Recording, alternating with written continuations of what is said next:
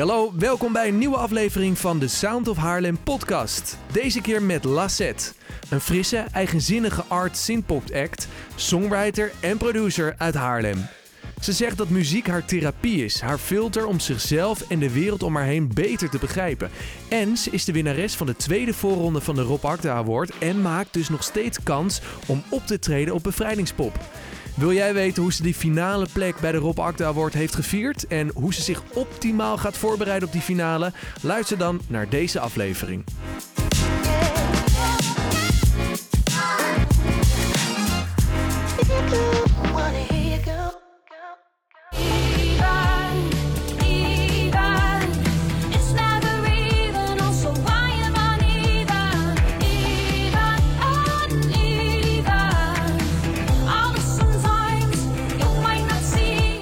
Tessa, goeie avond.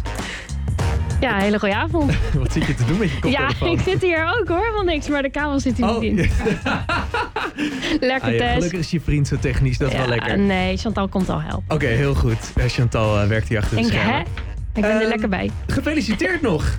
Winnaar dus Ja, van eh, de tweede voorronde van de Rob Akda Award. Hoe hebben jullie het gevierd? Ehm, nou ja, sowieso, we zijn best nog wel lang daar gebleven. En ik was daarna gewoon echt, ik was wel echt kap- echt kapot. Dus ik ben de dag daarna, eh hebben we s'avonds al een borreltje gedronken. Na mijn werk, want ik werk ook in patronaat. Ja. Ehm, maar toen hebben we het wel eh, even licht gevierd. Maar ik, heb, ik wel nog de hele week nagenoten. Ja, dat kan me voorstellen. Neem ons eens mee naar die avond. Hoe kijk je erop terug? Nou, het was sowieso. Ja, het was, ik vond het zo leuk om, om eindelijk weer met full band zeg maar, eh, te mogen optreden. Ik heb dat voor corona best wel veel gedaan. Eh, wel met andere mensen om me heen. En ja, dat is toch wel de plek waar, waar ik echt het meest op mijn gemak ben. En ik zat heel hoog in mijn energie. Ik dacht, oh mijn god, ik mag weer. En ik, ik raakte ook tijdens de set e- emotioneel. En Oh ja. Ehm, ja, ik, ik kan niet wachten om, om verder mm, te gaan en meer te spelen. Dat is echt wel mijn favoriete ding ooit. Wat raakte je toen op dat moment? Ehm, nou, het was aan het einde van het derde liedje van Slow Motion. En dat, nou, dat, sowieso, dat raakt me altijd. Alleen, zeg maar, ik had met de lichttechnicus iets afgesproken. Dat ik zeg maar het licht naar me toe zou halen. En dat hij dan die lichtstralen naar mij zou toebewegen. En dat gebeurde dus. En, ehm, en toen zag ik die lichtjes C in het publiek van mensen die hun Telefoon, hun telefoon Ja. hadden aangedaan. En alles kwam een soort van samen. En toen voelde ik me... Ik, ik dacht, ja, dit is gewoon zo vet om te doen... dat ik gewoon kippenvel kreeg... en geëmotioneerd raakte van alles wat er omheen gebeurde. En dan zit je op een gegeven moment op het podium te wachten op de uitslag. ja. Wat denk je op zo'n moment met alle andere medekandidaten naast je? Nou, ik was echt heel zenuwachtig. Het voelde echt alsof ik op de examenuitslag aan het wachten was of zo. Of, eh, of een toelating voor iets. En ik weet nog op een gegeven moment dat ze eh, de, de publieksprijs bekend hadden gemaakt. Ja. En, de, en op een gegeven moment ook de runner-up. Ja, klopt. Maar ja, je weet gewoon echt niet wat ze kiezen. Je hebt gewoon echt geen idee. Je weet niet wa- waar ze naar kijken. Je weet niet eh, wa- waar ze voor, ja, wat ze belangrijk vinden voor de volgende ronde. Dus ik dacht, ja, echt letterlijk alles kan nog gebeuren. En mijn hart zat echt in mijn keel. En de overbuurvrouw die was komen kijken, die had nog een filmpje gestuurd. En je ziet gewoon aan mijn gezicht gewoon echt intense spanning. Ja. Alleen ja, toen werd dus mijn naam geroepen. En toen dacht ik, Ja. oké, en nu? En toen ben ik gewoon de hele avond heel erg blij geweest. Ja, ja en, nog steeds, eh, en Ja. nog steeds gaf je aan de hele week van genoten, kan me voorstellen. Wat hoop je dat wat dat meedoen aan deze muzikale competitie erop Acta wordt, je op langere termijn gaat opleveren? Ehm, nou ja, sowieso de voorronde ben ik wel ingegaan met een eh, idee van... Nou, ik ga ervan uit dat ik er niet doorheen kom. Dus we gaan er gewoon het beste van maken. Ehm, als, ik, als we maar een leuke tijd hebben op het podium... en dat dat op zichzelf al een kickstart is om meer te spelen. Ik had de videograaf uitgenodigd om te komen filmen. Dus er zijn vette livebeelden gemaakt... die ik ook voor het boeken van meerdere shows kan gebruiken.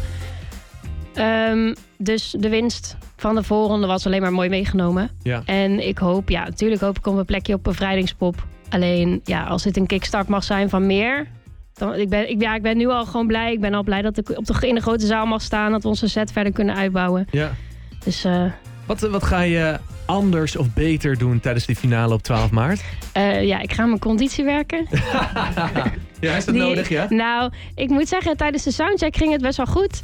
Alleen, ik zat zo hoog in mijn energie tijdens, tijdens de performance... dat ik dacht van, oeh, ja, dit moet ik sowieso straks wel anders doen. En eh, ja, het zit hem inderdaad echt in de details. We hadden maar drie keer gerepeteerd, dus dat was eigenlijk best wel weinig. Dus we moeten gewoon nog wat meer op elkaar ingespeeld raken. Veel optreden.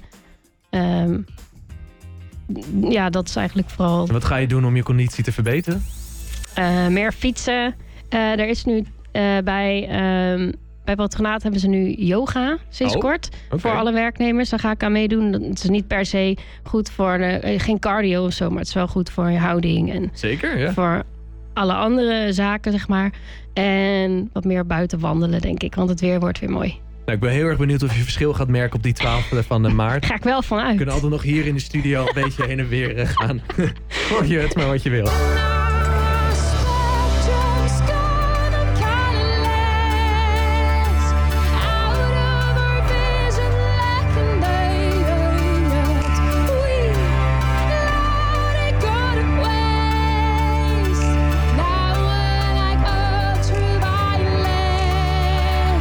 Krijgen een vraag binnen van Marjolein. En zij vraagt: Bij welke artiest zou je graag een dagje achter de schermen mee willen lopen?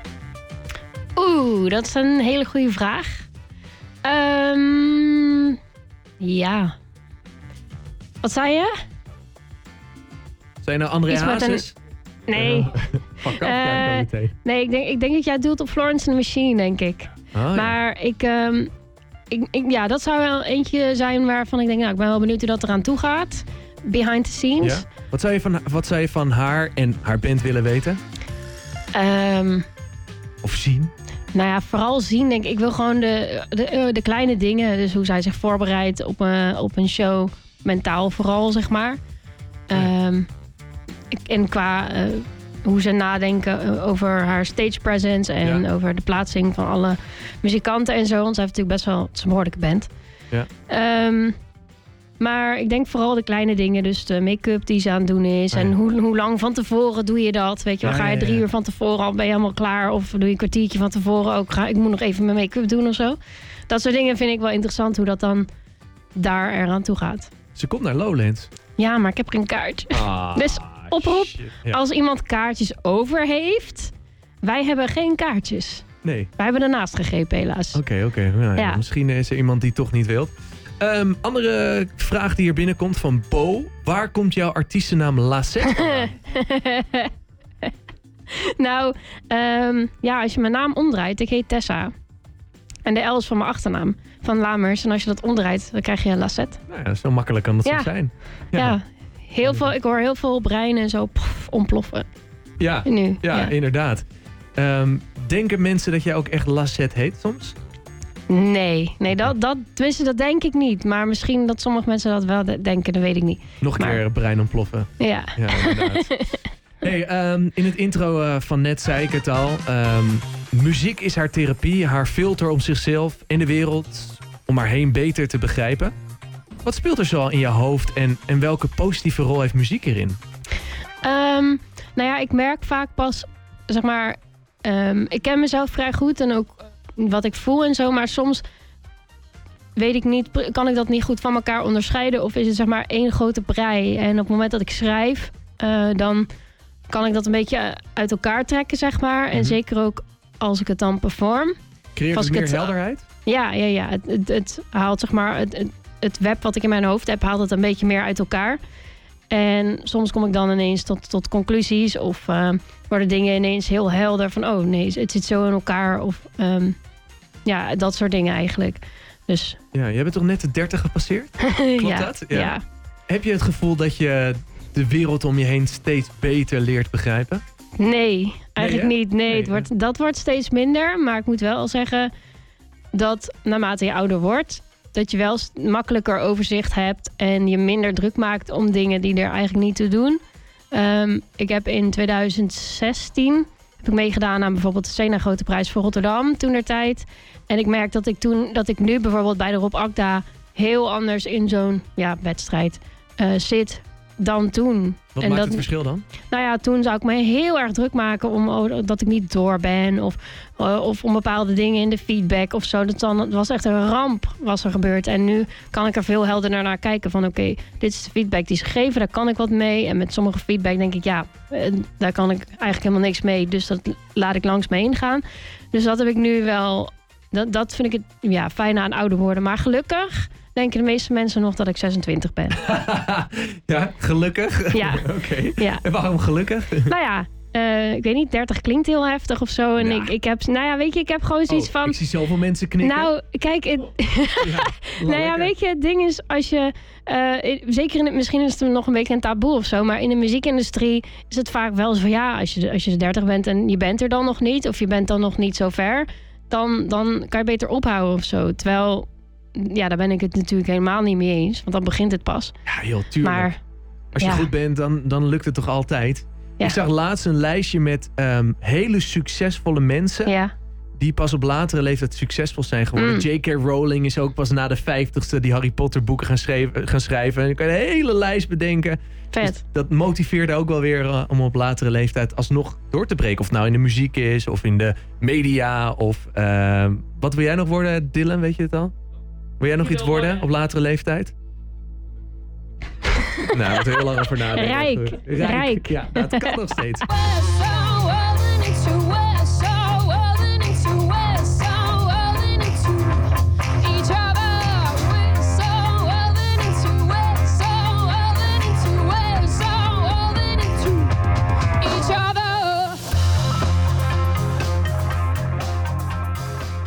Alright, daar gaan we. Even anders dan anders.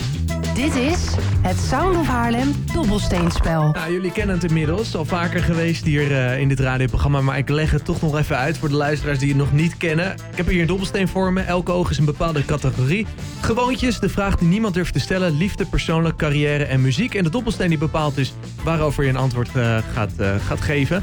Gewoon jouw kant op, Tessa. Dan mag jij beginnen. Eh, let's go. Waar zal ik hem heen rollen? Op de grond gewoon? Ah, als je er nog maar bij kan. Dat zou wel lekker zijn. Twee. Twee.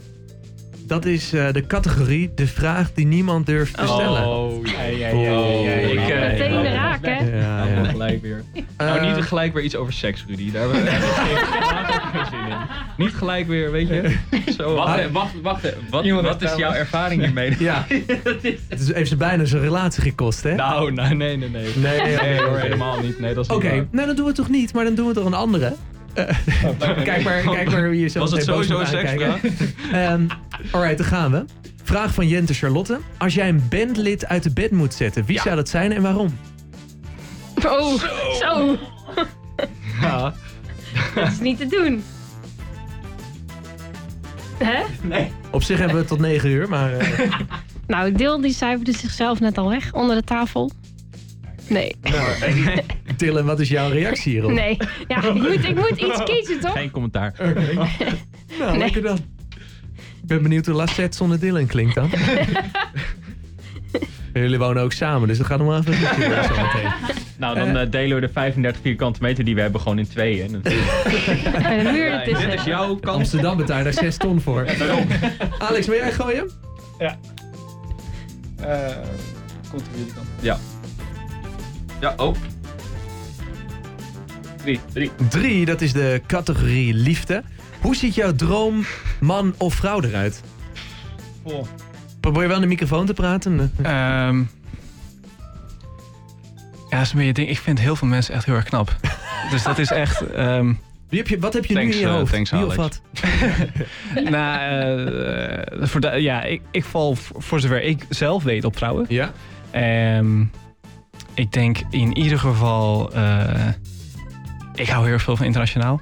Eh, ik ben zelf ook mix, dus eh, globaal is een ding waar ik op val. Ja. Eh, ik zal eerlijk zeggen, als ik, als ik binnen muziek denk, heb ik een ding ehm, voor eh, violisten.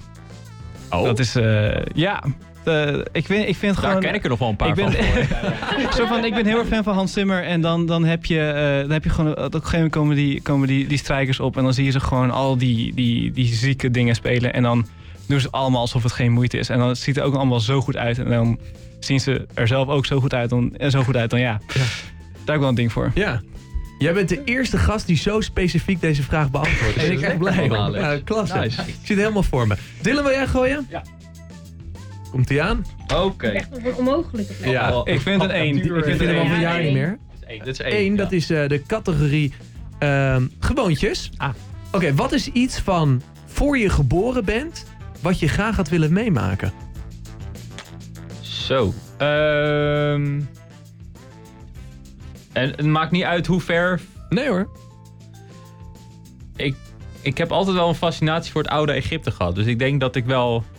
ehm, Je had graag een mummie willen zijn. Nee, ja, ja, gewoon, Nee, gewoon- de- ik, ik denk dat ik wel bij de bouw van de piramides had willen zijn. of dat je, Oh, ja? dat je had willen weten wat er in die bibliotheek van Alexandrië stond.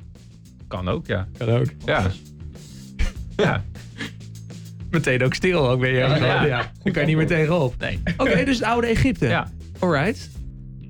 Was jij vroeger ook met geschieden- geschiedenis altijd iemand die helemaal vooraan zat in de klas en eh Eh, nou, oor gekluisterd aan de mond van ik, de ik, docent? ik heb wel geschiedenis gestudeerd twee jaar, maar. Oh. ehm, ik- welk ik- thema ben je afgehaakt? Het lesgeven. Oh, ja. ja, ja, ja. Alright. Nou, tot slot. Ja. Wil jij gooien? Ja, oké. Ik ga het proberen voorzichtig te doen. Ja, ja, ja. Oeh. Zes. Ik heb gewonnen. Juichen ook. nou komt ie hoor. Alright, eh, de categorie muziek. En dit is een vraag van Ben Forte. Als je de rest van je leven nog maar naar één artiest mag luisteren, wie zou dat dan zijn? Ja, Succes. heb ik toevallig laatst heb ik daarover nagedacht. Oh, echt? En, maar ik, ik dacht eigenlijk, als ik de rest van mijn leven... Ik weet niet wanneer ik in zo'n situatie zou komen... maar als ik nou nog maar één liedje zou mogen luisteren... Eén liedje, je maakt het Eén nog specifieker. Oké. zou het You Make My Dreams zijn van Hall Notes. Waarom? Ik weet niet. Ik, ik kan dat nummer echt duizend keer achter elkaar luisteren... en ik vind het nog steeds leuk. Maar als we het hebben... Want je vroeg artiesten, hè? Ja. Als we het hebben over artiesten... dan kies ik de 1975. Omdat zij eh, een hele eigen sound hebben... en alles heel erg op hun eigen manier doen... maar toch veel uitstapjes maken binnen genres... eh hip-hop, soul, pop, rock, noem het maar op. En ik vind dat zelf heel vet. En ik Ja. probeer ook... Als, ik als drummer, ik doe nu best wel veel verschillende dingen. eh, verschillende genres, nou pop en Ja? noem maar op. En ik vind, ja, ik krijg er altijd heel veel energie van. Dus ik denk dat dat dan mijn antwoord is. Ja. Nou, eh, eh, helder antwoord. En ik denk dat ik je heel erg blij ga maken. Yes. Hall Notes? Ik hoop het al. Ja, right, daar gaan we. Yes. Hey, bedankt voor het luisteren naar deze aflevering van de Sound of Haarlem podcast. Wil je op de hoogte blijven van nieuwe afleveringen? Abonneer dan nu. En luister natuurlijk elke donderdagavond tussen 7 en 9 op Haarlem 105.